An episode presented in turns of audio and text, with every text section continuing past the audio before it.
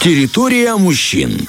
Итак, друзья, мы вернулись на студийных часах 8.50, и это то самое время, когда пора утолять жажду по удивительным, загадочным, э, э, паранормальным, бывает даже историям, потому что у нас, друзья, городские легенды э, выплывают э, в эфире, и мы переходим к той самой рубрике «Легендариум». Интересненько, давай. Легендариум. Страшно интересно. И сегодня наш интерес э, заводит э, нас э, в Париж. Люксембургский сад, который был построен, ну как, основан в начале 17 века. Об этом месте сложно немало легенд, среди которых есть настолько невероятные, что их сложно пропустить. История, о которой мы поговорим, берет свое начало в 1925 году, когда студент-медик Жан Ромье сидел на скамейке и что-то зубрил или повторял.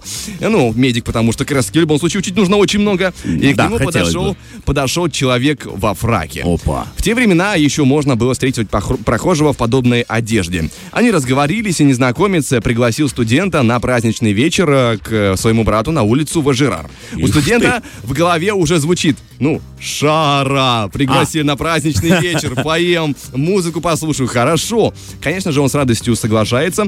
И э, хотя это было немножко странно, потому что какой-то незнакомец приходит и зовет на какую-то вечеринку, пойдем, да пойдем. Ну, конечно, дух авантюризма, это интересно, но тем не менее странно все это. И вот студент э, уже приходит на место, на квартире среди новых знакомых.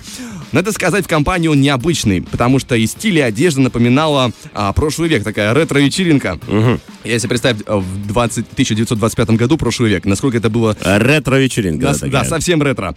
И интерьер в квартире тоже было нельзя назвать э, современным. Тем не менее, студент э, приятно, пов- повторюсь, на шару провел время, попрощался со всеми и уже отправился в свое общежитие. Правда, по дороге понял, что он забыл своих новых знакомых свою серебряную зажигалку. Вещь не дешевая, терять ее неприятно, все-таки серебро, поэтому студент разворачивается и идет обратно.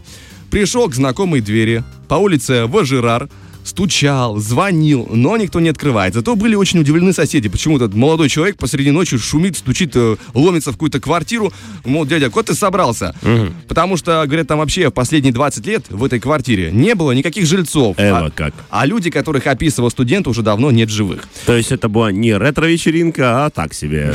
Так, очень так себе А вечеринка. очень так себе вечеринка. Но на этом история не заканчивается. Потому что кто-то там, среди жильцов, подумал, что вообще, ну, что-то там ломится, хулиган какой-то. Он-то думал, что... ну, он не, не подумал, что студент, который эм, неправильно понял ситуацию. Для них это хулиган, нарушитель порядка. Поэтому вызывается полиция. Студент отправляется вместе с ними, с полицией, э, предложение от которого трудно отказаться. Он одно принял, а то второе уже не откажешься. Если бы э, не сохранившийся полицейский протокол, то, возможно, мы бы эту странную историю вообще даже бы не узнали. То есть это даже задокументировано, вот? Так мне говорит сайт, но документы я не нашел, тем не менее. То есть полиция э, Франции и Парижа не предоставит тебе документы, мы передаем ей привет. К сожалению, да, конечно, пламенный привет, но мы с ними разберемся еще. В общем, студент с красочными подробностями в отделении полиции описывает интерьер квартиры, привычки жильцов, самих жильцов.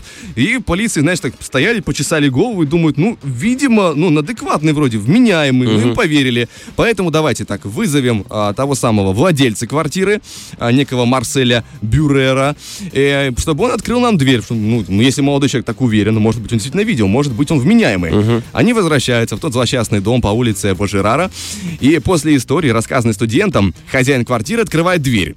На Так. стене в гостиной... На Скрипочка должна заиграть сейчас. на стене в гостиной, ну, сама комната пустует. Ага. На стене в гостиной висел портрет, на котором бедный юноша моментально опознал старика-любителя музыки, которого он видел на праздничном вечере. Владелец квартиры удивился не меньше, так как оказалось, что этот мужчина с портрета его прапрадедушка, адвокат, который действительно по вечерам иногда устраивал себя вот такие музыкальные вечеринки.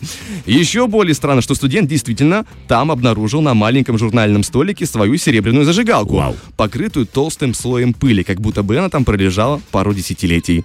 На этом история заканчивается. стало Но, оп- холодновато в студии, Опять же, друзья. городская легенда, а то городская легенда, что она может быть очень сильно-сильно приукрашена. Студент был очень сильно-сильно впечатлительный. Не знаю, я верю тебе. Вот она, слушай, действительно очень красивая э, легенда. Если честно, я думал, что что-то связано с садом, вот этим, который ты начал говорить, люксембургский, правильно я запомнил Сад, начало? да. Да, я даже загуглил, что это такое, но оказалось, от него только название вначале требовалось, Но там, где сидел студент. А так Технически там призрак пришел туда, и, возможно, там можно встретить себе вечеринку. Если вы будете в Париже в следующем, э, на следующей недельке, обязательно посетите Люксембургский сад, подождите, вдруг за вами придет этот самый студент. Не отказывайтесь, сходите. Слушай, я люблю такие вещи. Мне очень нравится твоя рубрика, правда, она э, заставляет так и нервишки пошалить и поверить в такое, наверное. А, знаешь, они для меня, э, эти истории, полезные и красивые тем, что они показывают, что мир шире и выходит за грани нашего понимания. И, опять же, та же физика говорит, что никуда энергия не девается и не теряется, ниоткуда не берется. Ой, как ты глуб- глубоко копнул до 9 утра. 9 утра, пожалей. 9 утра, друзья, Физика, полный энергия. разбор. Надеемся, что окончательно вы проснулись вместе с нами. Напомню, что Влад Поляков рассказывал интереснейшую историю родом из Парижа. Фреш на первом.